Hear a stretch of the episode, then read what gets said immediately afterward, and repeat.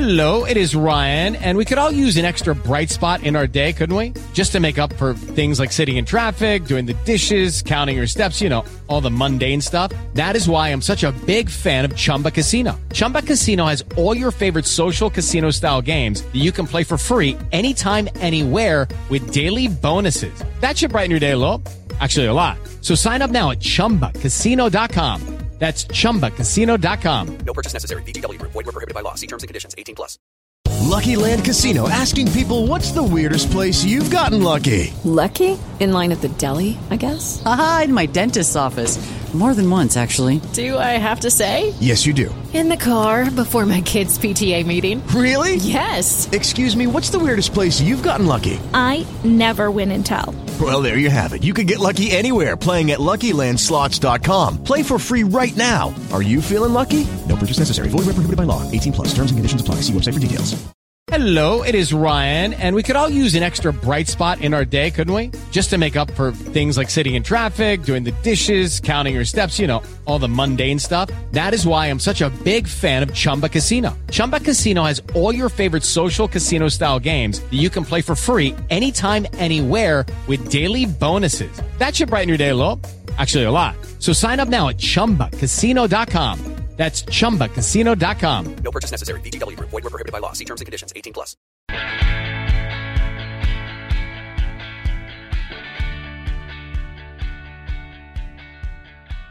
Well, hello there. It's been a minute, but we've managed to pull two of the three Musketeers together for a little old shinwag. Since we last caught up, Manchester United have won a cup. Casemiro's been sent off twice. Liverpool are eighth, Chelsea are 11th. Graham Potter's been sacked, and somehow Frank Lampard is Chelsea manager again. I could go on and on and on, but we've got a show to do, and Dale is getting restless. You're, of course, very welcome to the latest instalment of the Streddycast.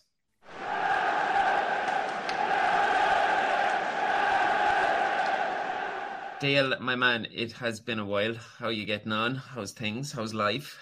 Brilliant. I want to start by saying I never get restless listening to your voice. Um, but, but, no, t- things have been good since we last spoke. I know you mentioned uh, the the cup we won. Um, that was the the League Cup final, which I was which was at, and it was an amazing day out, which I'm sure we'll talk about. Um, but yeah, we've had some lows too. You know, since then we've had mm-hmm. some heavy heavy defeats.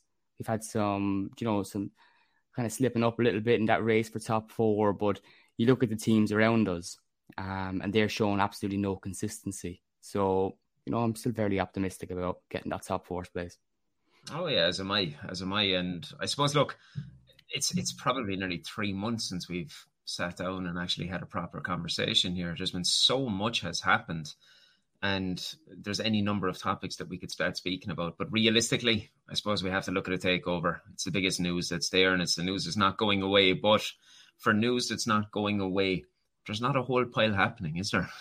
Yeah, I think when this announcement was made a few months ago about the Glazers willing to listen to offers, there was a kind of a sense of, um, I suppose, cautious optimism. People are cautiously optimistic about this because we've been waiting so long for the Glazers to get out of town. You know, 17 years of protests, and you know they haven't changed their ways. I think they've got to a point now where their model, their business model, has kind of reached a dead end where they don't know where to move and they're looking for investment and maybe the best offer. But it's it, now it's hard to be kind of optimistic at all. It's just taken so long. There's so much whispering that they could remain, they could welcome on investors, and I think that's the worst case scenario for Manchester United. I really do. Um, it, then again, uh, Shaun, I don't know how you feel about this. I want to ask you about the bidders because looking on social media, people are very, very keen to take sides here. Um, they're either in the camp of Qatar, they're in the camp of Sir Jim Ratcliffe, or, or I think in smaller cases, there's a, a guy from Finland that's big enough bit of publicity. Uh, He's got one or two funny ideas, doesn't he? Yeah, but on a serious note, what have you made of, of, of, kind of what you see on social media from, from fans, people that read, people that listen to this, po- to this podcast that may be taking, I guess, premature sides in, in this argument? I think it really typifies the the nature of the beast that is the Manchester United fan base on social media. I, I know there's a lot of fickle opinions with regards to everything, particularly on Twitter. But when it comes to Manchester United on Twitter, on social media, there's always a divide. People will argue about the colour of the sky if they can in relation to Manchester United. So when you pit two completely opposite spectrums of the financial world, two mega rich individuals, one representing, I suppose, a, a, whole host of humanitarian issues and a whole host of topics that Western society are not willing to comprehend and don't want to comprehend. And then on the other aspect, you're looking at Sir Jim, who by all accounts is is a lifelong red, but obviously, as we've discussed on this podcast many times, was quite keen on buying Chelsea as well. But he's a guy who's coming in, very successful businessman, and he's going to have a board of very successful business minds alongside him. Now, in terms of how people have vindicated their opinion on social media, far be it from me to tell them that they're wrong. Mm. I, I think as as football fans, we often get very convoluted with regards to our ideals about how a football team should be run, about how what should happen on a pitch, what should happen in a boardroom. And ultimately, Manchester United fans have been scarred for all of the torment that we've been put through with our current ownership. And it's very, very hard to build up that trust. So then when you're looking at people coming from the outside in, naturally your your you know your back is up against the wall and and, and you're going to start trying to find flaw in whoever comes in to buy the club. Something you and I have spoken about many, many times before. We seem to get this idea that we can control who's actually going to buy the football club. When realistically speaking, the money that is going, if this actually comes to fruition, the money that has to swap hands to make it happen, you're talking colossal money with a very, very small percentage of people that can actually get in that equation. In terms of how people have separated on the on the uh, on social media, it went from Sir Jim being the the knight in shining armor to a couple yeah. of weeks, an endless amount of polls just damning him. And it was a very, very small percentage of people, by and large, on Twitter.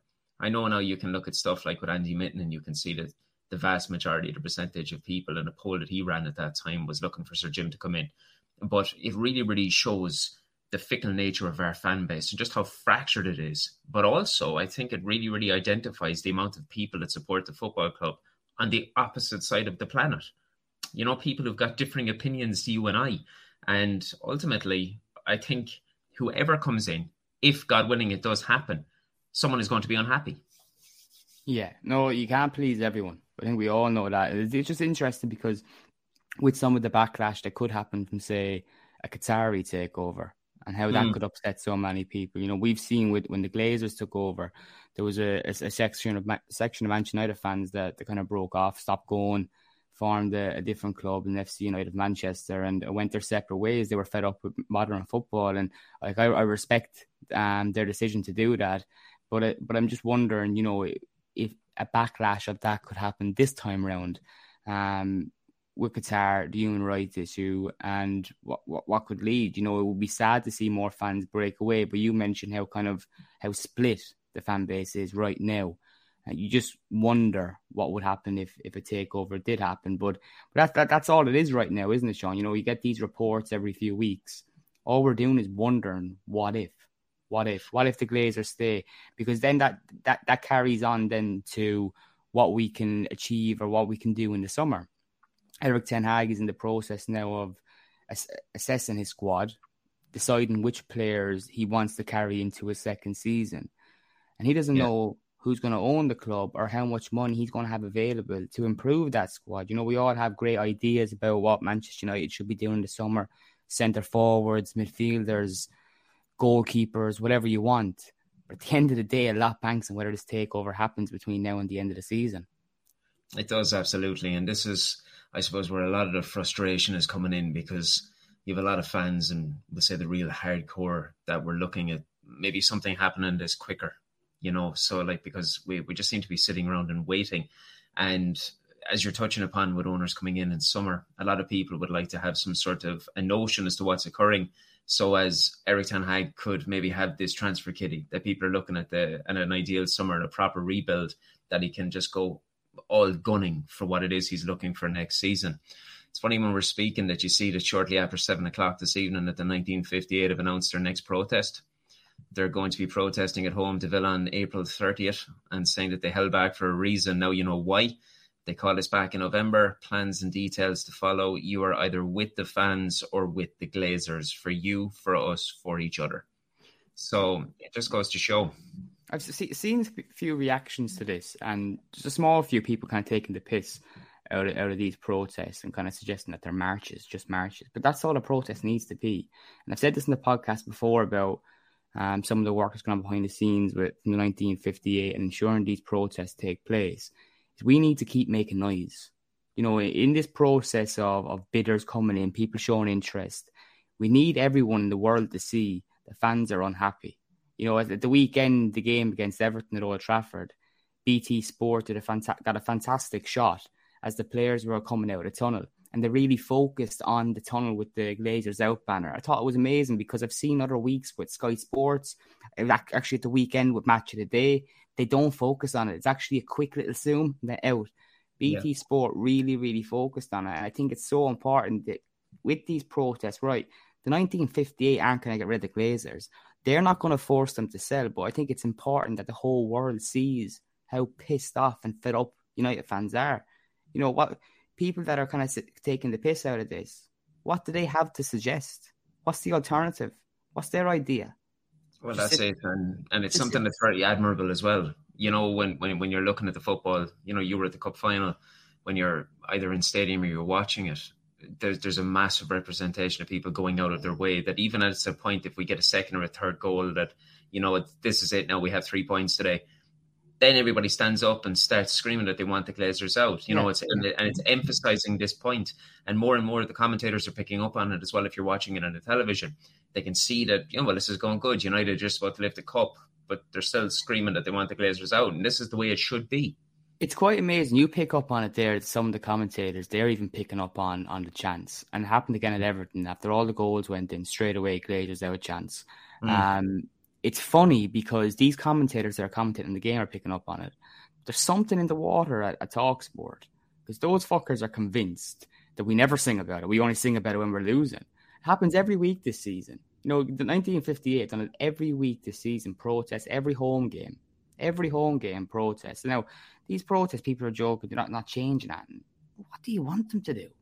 They're just making noise, and that's exactly what they need to do, and and make sure the message is being sent to everyone that we're not happy. But again, like this is drawn back in what we were saying about the potential owners. I mean, you got the 1958 trying to do something, okay? And and immediately social media jumps on this argument as to is it actually benefiting or is it just a glorified march and selling merch? You know, so mm-hmm. it's just a continuation of this fractured fan base that is never going to be happy. We're never going to have a fan base that's 100% happy. But what the guys are doing is they're going out, they're making noise, they're they're they're making attention, they're making pictures. You know, the, the, these aerial shots of mass marches with with with, with those banners, with with flares. That's what we need because otherwise, what else do we have there? There's nothing else. We, we we can sit down. You can type angry messages. You can put send angry tweets out there, but that's not really doing anything. And people will argue that this isn't going to do anything either. It's better than nothing and you have to credit them for going out there and actually trying and putting themselves forward for this. It's well, li- listen to the two things we're talking about here. We, United fans or some United fans complaining about these protests not being being enough, and then we have a section of the media, Talksport, that suggests that we we don't even talk, we don't sing about the Glazers only when we're losing. You know, so you can't you can't keep anybody happy. You know, there's no there's no middle ground. We do one thing, people are complaining about it. We're not doing enough you know, it's, it's just it's a merry-go-round, and I suppose that's just social social media for you. It's a cockpit of shit. It's constant nagging and people arguing and people, I don't know, all over the place. But look, that that that's what this um this takeover is going to probably bring for the coming weeks. It's been it's dragging on now. These takeovers are going to take time. Um, but I think I know what I mentioned having this done before the the transfer window would help Erik Ten Hag. But I think the bigger picture for me, though, Shaun, is that however long it takes, I hope this is the end. Oh yeah, oh yeah. It, it just needs to be done and dusted with now. And look, I, I'm trying to be as pragmatic about it all as I possibly can. And so much is accelerated. And I know they'll always have the caveat to fall back on. Well, we never actually said we were selling. We said we were looking at alternative and the different financial possibilities. Can you imagine the backlash the Glazers would face if they didn't sell the club now? It's it's it's dangling that carrot in front of uh, that proverbial carrot. It's dangling it there. It's it's it's teasing that yeah yeah we're going. We just need the right amount. If they turned around and they said, you know what, we're not going to bother.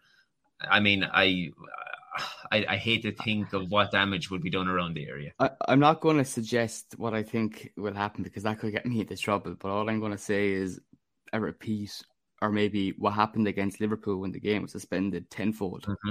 Yeah, hundred percent, hundred percent. And you could even see it from the last hour and a half from the confirmation of the next protest. You've already got people saying the only thing that's going to work here is getting the game stopped.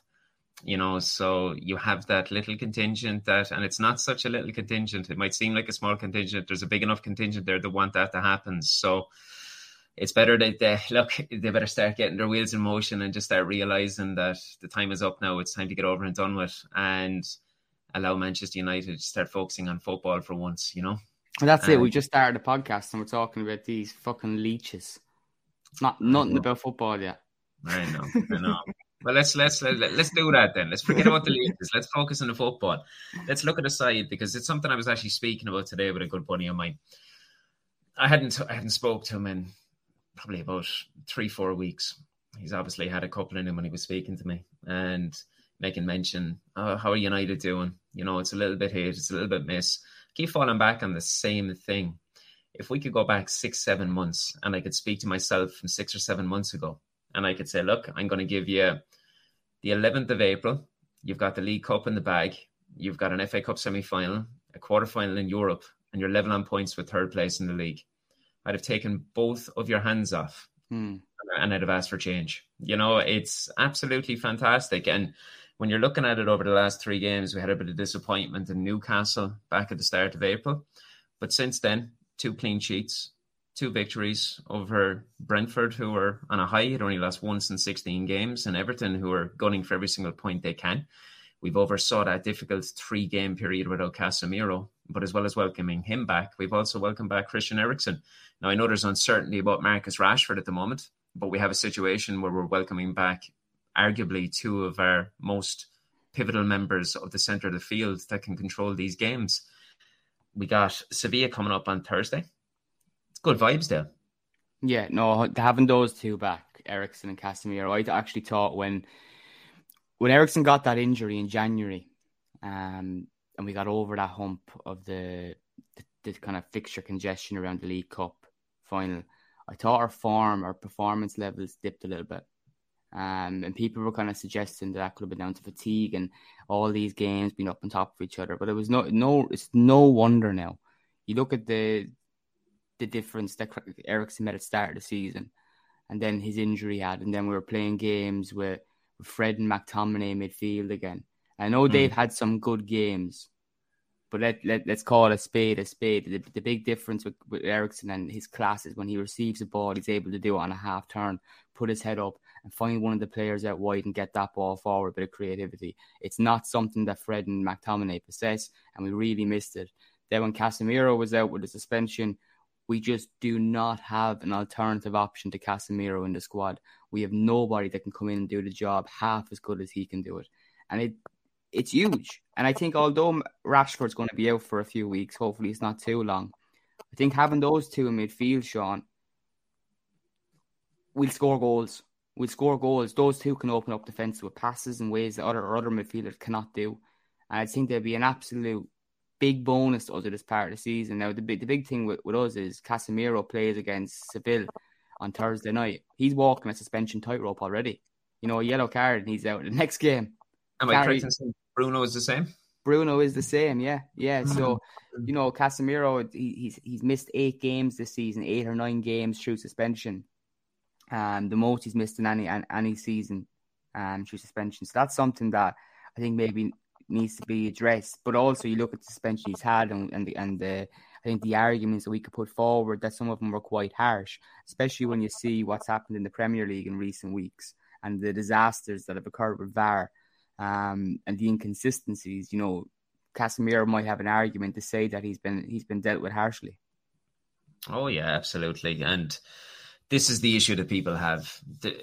I mean, by and large, when you look at VAR, VAR supplies issues. VAR isn't the issue. VAR is supplying issues as a result of some of the individuals that are sitting down and making those decisions, especially when they have to turn around the morning after a game and apologize for decisions that are made the previous day. The largest thing is inconsistencies. It is inconsistency in decision.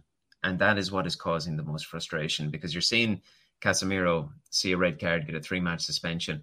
Just go back to the Everton game and you look at Jimmy Garner. He didn't go in with intent on Aaron Wan-Bissaka, but he kept the leg in there and he could have hurt Aaron very, very much so with a, with a follow through. A lot of pressure down his leg with his studs and extremely reminiscent. Uh, you could actually even argue that it was a little bit more physical than what Casemiro did, yet it doesn't even receive a yellow card. And that's where the inconsistencies occur. And that's where the frustration comes, because particularly when it's Casemiro, because as you said, I'm, I'm, I'm, drawn back an awful long time to try to remember somebody who had such a, pov- a, a pivotal influence on this side. Like when he is absent, it, it's not only do you lack his quality on the field and, and the talent that he obviously possesses, I almost feel that the, the other players are nervous. You know, when you get that sort of nervous factor about a footballer on the field, you talk about it all the time with goalkeepers and defenders and that relationship that they have. Defenders can be nervous because of a goalkeeper behind them. A goalkeeper can be nervous because of the centre back pairing that's in front of him. I think Casemiro oozes this sense of control throughout the entire team. And when he's missing, it's almost like not only it, it, reverberates from the players into the stands and into the fans.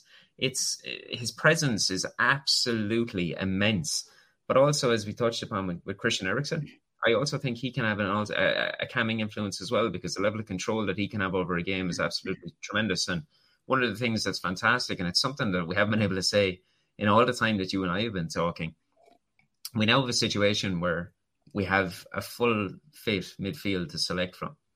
And you're talking about more than likely Casemiro, Eriksen, Bruno lining down a midfield three. You've got someone like Sabitzer on the bench to be able to come on the bench as an option.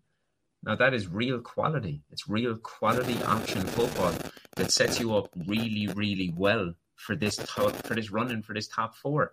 We know how tight it is. We know how difficult it is with Spurs and Newcastle, and every single mistake is being punished even their mistakes are being punished by us. But we're going now into a run in where Newcastle have got a pivotal three weeks, right? Newcastle's next game is away to Aston Villa, who are absolutely flying under Unai Emery. I mean, they have come on so, so well. Really, really shines the light just on how poor Steven Gerrard was as Aston Villa manager. But Unai Emery has led Villa. He's, what I do they know, sixth place? So Newcastle away to Aston Villa. And then the following Sunday, they welcome Spurs and then the week after that they're away to Everton. So they have this pivotal three week period whereby it's really going to be put to them. Their squad is going to be put to the test. And then the opposite side of that, we're coming up against Nottingham Forest next. And we have all these players coming back fighting fit.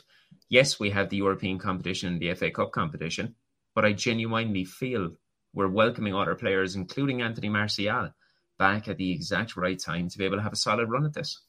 You'd wonder, looking at the teams around us, how many more wins it take to secure that top four place. You would be a very brave man to even try to lay five euro on that because there's so much football left to be played. Spurs have got eight games. Newcastle and United have both got nine games. As I said, in two weeks' time, Newcastle play Spurs. We still have to, to play Spurs. There's so much football to be played and there's an awful lot of twists and turns in this yet. I think all three teams could drop points. I mean, what are United sitting at currently? We're at 56 points, as are Newcastle. Nine games left, talking 33 points to be collected. I mean, could you be confident in saying you could collect 25 or 26 points out of that? Forest, you'd fancy us to be Forest at the moment. Then, then we run into a tough um, run of, of league fixtures, considering what's around us because we're away to Spurs, then we're at home to Villa. And you mentioned as they've climbed up the table now and, and are kind of part of that conversation. Um, then we're away to Brighton. You know, Brighton are a good side. Yeah, I think the one thing that really stands out in the running for us is our last four games. We play West Ham, Wolves, Bournemouth, and Fulham. So, in the context of what you could look at for a favourable run in in the Premier League, there are four teams that you take at the start of the season if you were looking for a running. It's Absolutely. not that it, yeah, we've actually forgotten too. There's Chelsea trying to the mix because that game hasn't been given a confirmed date yet as well. So That's right. That's right. And I actually I read something yesterday to state that the only free game week for that will be the last game week. yeah, I think they have to change, now. It could be the second of May now. Could be the second of May. Which, if that's true, it can't be the second of May. That's two days before we play Brighton. That wouldn't make sense. But look, it's the Premier League. You just don't know. Our Premier League anything can happen. But, Yeah. but what, we're, what we're looking at as well, the top four obviously massive, and as I said, you'd be a brave man to get sent, and I will be confident that we'll get the top four. I was Look, confident. the teams around us, Shaun. You're looking at Spurs, just sacked their manager. Mm. From one week to another, they're just so so inconsistent, so so inconsistent. You look at are Liverpool part of the conversation now? Don't think so. Newcastle, right? I know they're going through a, a decent run of games right now, maybe since the League Cup final defeat. But this season, they've drawn far too many games. And you mentioned, you know, look at their next three games coming up. There's points there they're probably going to drop. Probably going to drop. And teams around us are dropping points. There's no one really, there's no one in this top four race that I think has been consistent. No, no, no. Outside of the the top two, and obviously you're fitting into that then as well. That when Newcastle face Spurs the following week, they play Everton. They have one week in between where they play Southampton, but then they they uh, they welcome Arsenal. You know, so there's there's big games to be played. There's lots of football to be played. Um, I suppose the one thing that you'd look at with Spurs and Newcastle is the fact that their sole focus is on the league. Obviously, where we have the two cups, but we have the squad, we have the players to be able to facilitate that. And I'm still confident United get a top four finish. But coming up, I want to just touch on one thing here. We got Sevilla coming up on Thursday. Huge game, obviously, for the rest of the season and for the, the credence of the European pedigree that we have. Will be Erik Ten Hag's 50th game in charge. Feels like last week he arrived. 50 games in charge already. And from those 49 games that he's played, he's amassed 71.4% win ratio. And what's even more funny, Dale, is two weeks ago people were calling for his head. Yeah, you're gonna you're gonna get that after a, after a bad result with your manager Manchester United, unfortunately. But look, the thing with Erik Ten Hag is I've been so so impressed this season, and I'm not going to say I'm surprised because there was just glor- glor- glorifying reviews about him um, when he left Ajax, and anyone that that seen Ajax in the Champions League under him could see they were they were a seriously well drilled outfit, um, and they were winning all around them in Holland too. So look, the pedigree was there. But what I will say is there's going to be more wobbles along the way. There's definitely going to be more wobbles along the way. But th- this man just oozes confidence, oozes the right kind of, in his words, I guess, vibes. He brings the right vibes to the table. And I love what I've seen this season. Sean, you touched on how if, if you mentioned we could be in the top four race with a League Cup and still in FA Cup mm. and Europa League six months ago, you take your hands off. Honestly, if you said to me at the end of last season we're going to appoint a manager and I was going to be this happy with what I've seen, I would not believe it, it was possible. You know, this team last year, I mentioned so many times, we fell out of love with it, throwing the towel in. We've seen the way Ole was sacked and how Rangnick came in, a kind of a pure car crash. Players had given up. But this man has lifted that dressing room, a task that many of us thought was impossible because we all bought into what Rangnick said when he said the 10 players need to be sold this summer. You know, we all said that a lot of us agreed, saying, yeah, this dressing room is destroyed. He's got rid of a few players, but he's proven a lot of fucking people wrong. A lot of people wrong with with, with some players. And I know Dalot's not going through the, the, the best part of the season right now, but his form in the first half of the season, absolutely class. Wan-Bissaka coming out of his shell after Christmas. Absolutely class. Now, these aren't things that people jump to because they're going to jump to how impressive his new signings have been. But I'm looking at the small things he's done. You know, Dalot at the start of the season, people didn't even want a new right back next season if he, if he kept that up. You know, which is a massive testament, massive testament. So look, I I, I think there's going to be more bob, or kind of wobbles along the way. We'll have a few heartbreaks, but look, Ten Hag is, is, is the right man, and we're on the right track. Oh, certainly. And I think we're, I think an easy way of putting it, we're probably about 12 months ahead of where we should be. Where we should be, yeah, absolutely. Because next season, Shaun, what, what our aim is to win the league. 100%. Well, I suppose next season, based on what we're seeing now, you'd, you'd, you'd at least want the side to be going in and being competitive for the league. Yes, to be race. there thereabouts. Yeah, You know, yeah. you know, you'd want them to be competitive and coming into this sort of situation. I know we've had a bit of an anomaly with fixtures over what's happened with the international around Christmas, but when you're in around April, if we're still in the conversation come April next year, then that's that's all anybody wants, and to, and to be in that question.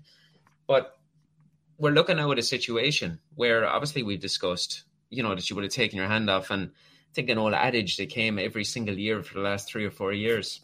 We'll take a cup in top four. We'll take a cup in top four. We'll take a, guy. you know, and that's that's all fans seem to be looking at. And then you sort of get the general rationale behind it is, oh, look how far you've fallen. But a cup in top four is all we were looking for every single season. And now we're looking at the potential of three cups and a top four finish to go along with it. And all the while, we've not even had a number nine. You know, so this boils back to what we said. At, pardon. to, to truly though to truly kind of sum up what he's done it's the the feeling around the ground. It's feeling at, at Old Trafford on match day. You know I, Yeah. got, I got the feeling last season it was, the 5 0 against Liverpool I'm talking about but before the game we didn't really we had nothing to to play for. Season was still fairly early on. We're coming up to Christmas and it felt like the season was nearly over. We'd nothing we were going nowhere. And you mentioned about being in the conversation. Like this, Old Trafford uh, has come on a million times this last season. The mood around the place, and it's all to ta- he's all to thank. He is, and you look at it. We're the we're the eleventh of April filming this. It was the fifth of March that we went to Anfield. Now, numerous Manchester United teams since Alex Ferguson has walked away, if they had endured what had happened in Anfield a little over a month ago, those players would be done mentally. They'd be finished. There'd be no bringing them back up. It didn't matter whether there would have been 5, 10, 15, 20 games of that season left. Those players would be gone. Their heads would be finished. You know, you'd have a, a desolate looking manager sitting in the dugout. Instead, we turned out the very, very next day and put four past Real Betis. You know, you've got a manager still standing there looking confident. You have the players still playing for him.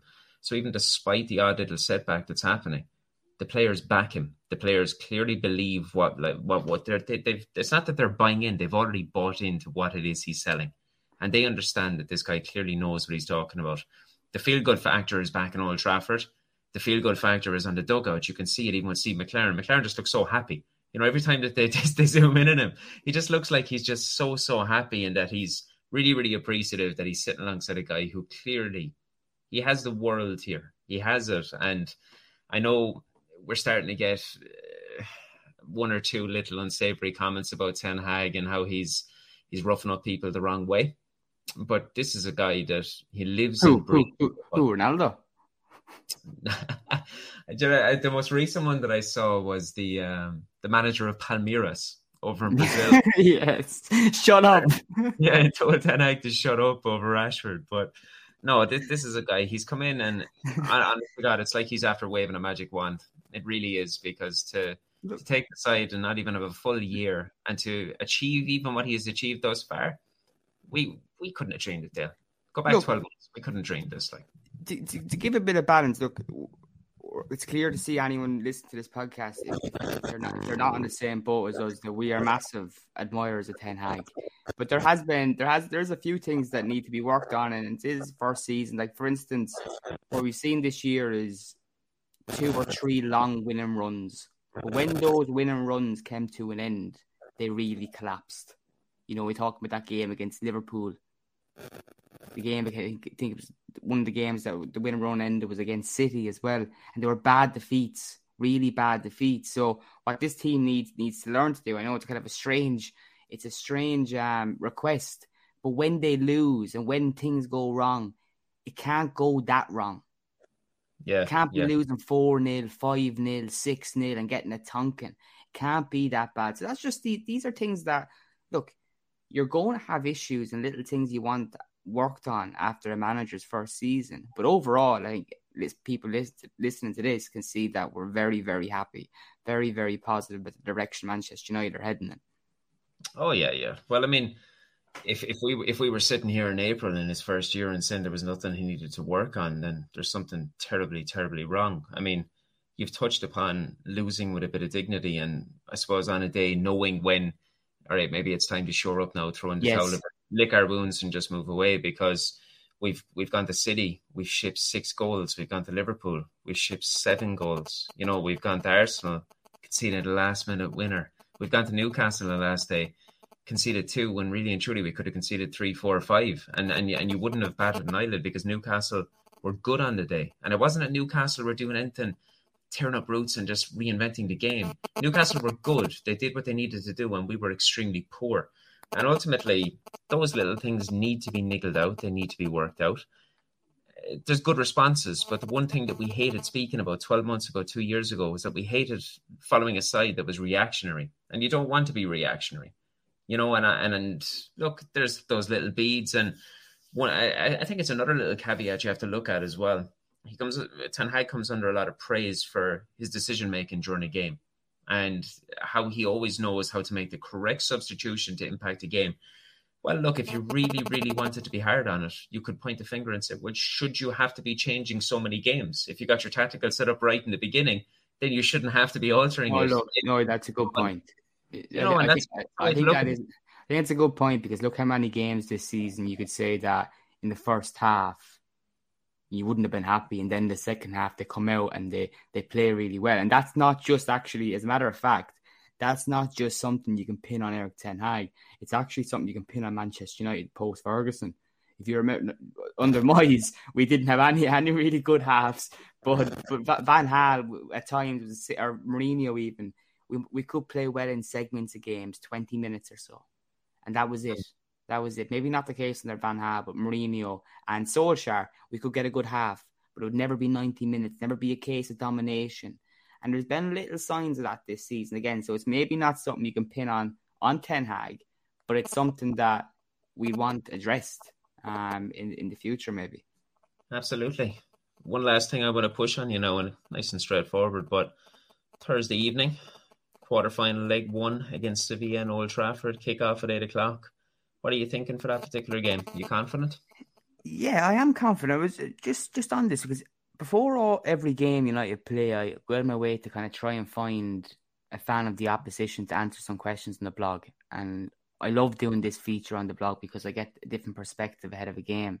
Mm-hmm. I was kind of surprised by the the pre-match chat I had with a Seville fan before this one because usually when you're when you speak to fans of Spanish teams, they're very, very respectful of Manchester United and you know what a big club it is and all that. But um, that they're feeling we're quite arrogant about this, and uh, you know I don't, think arrogant is the right word, but you look at the form this season in the league; they're in the bottom half of the table. They've had three. They're in. They're, they're on their third manager this season. Things clearly aren't going well for Seville this year, and they need a lot of work in the transfer window. So yeah, I am confident. I, I, I probably shouldn't say I think we'll hammer them, but I think we'll have a comfortable win. I think we'll go away and beat them as well. Well, I'll share your confidence that we'll progress, but I want to put something to you because I'm not sure you're aware of this. I mean, just touching on what you said about their season, yes, their season has been very erratic. And in European competition, Sevilla are currently 11 games without a win away from home. But there's two little Achilles alongside that. They have progressed from six of their last eight knockout games against English opposition. And as well as that, Manchester United are yet to win a game against Sevilla in any European competition. Drawn one, lost one in the Champions League, and lost the Europa League semi final in 2020. I'm going to kill that stat straight away, Shaun. Okay. Show me United stats against Spanish teams before Ten Hag became manager. It's a it's a, it's a, it's a valid point, absolutely. But I think this is where it stems. This is just this is why Sevilla's fans are looking at it and saying that United are being that little bit arrogant or that little bit. And it their, it's their competition too. It's their competition, but their manager is currently in Birmingham. You know, so it's uh that, that those days are gone, unfortunately. But give me a scoreline. What are you thinking? First leg, I'm going to say three one United. Three one United. Okay, we'll take that. We'll take that, and that would uh. That you, Shaun? You as optimistic? I think we're going to win. I think we're going to win. I had 2 0 in my head, so I'm going to stick with 2 0. I think we're going to overcome this little hoodoo that we have against Sevilla, and we're going to do it with a bit of style. I think it's going to be a, a, an entertaining game of football on probably a wet and dreary Manchester evening. Just actually before before we wrap it up, I'm not going to ask you to name out your predicted eleven because we could get, be here for another 15 minutes to predict. Yeah, yeah. Um, what do you expect Ten Hag to line up with up front, given that Rashford's going to be absent? And keeping in mind, I'm predicting three goals, you're predicting two. So we're suggesting that United won't have any problems on the goal scoring front, but I'd back that up by saying Eriksen and Casemiro as balls forward are going to make a big difference to the team. I reckon I could probably name the 11 now. And I, I, can do it in about 10 seconds. I reckon you're going to see De Gea, Malacia, Varane, Martinez, Wan-Bissaka, Casemiro, Eriksen, Bruno, and then you're going to have Sancho on the left wing. You're going to have Antony in the right wing, and you'll have Anthony Martial starting up front. Yeah, yeah, I think so too. Yeah, that'll be the team. And I think that team will be more than enough to put at least two goals past Sevilla. Martial first goal against his old team where it didn't quite work out for him. That was one of the things actually the Seville fan picked up on how Martial was a bit of a disaster. So I really hope Martial has a good night, good first and second leg. It'd be fantastic for him as long as he can stay fit. We have a player there for the rest of the season that can yeah. truly, truly help us. And fingers crossed, Mr. Rashford is not injured for any sort of a lengthy period whatsoever. Dale, anyone listening to this surely knows where they can find us, but where can everyone find you on social media? You can find me on Twitter at O'Donnell Dale. You can follow Stretty News as well at Stretty News. And of course, subscribe to this podcast on Apple Podcasts, Spotify, and Acast.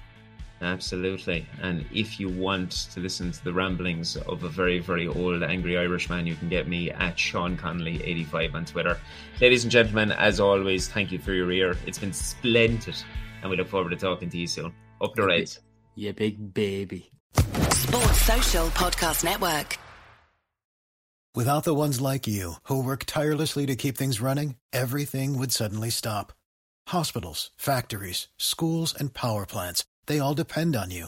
No matter the weather, emergency, or time of day, you're the ones who get it done. At Grainger, we're here for you with professional grade industrial supplies. Count on real time product availability and fast delivery. Call clickgrainger.com or just stop by. Grainger for the ones who get it done.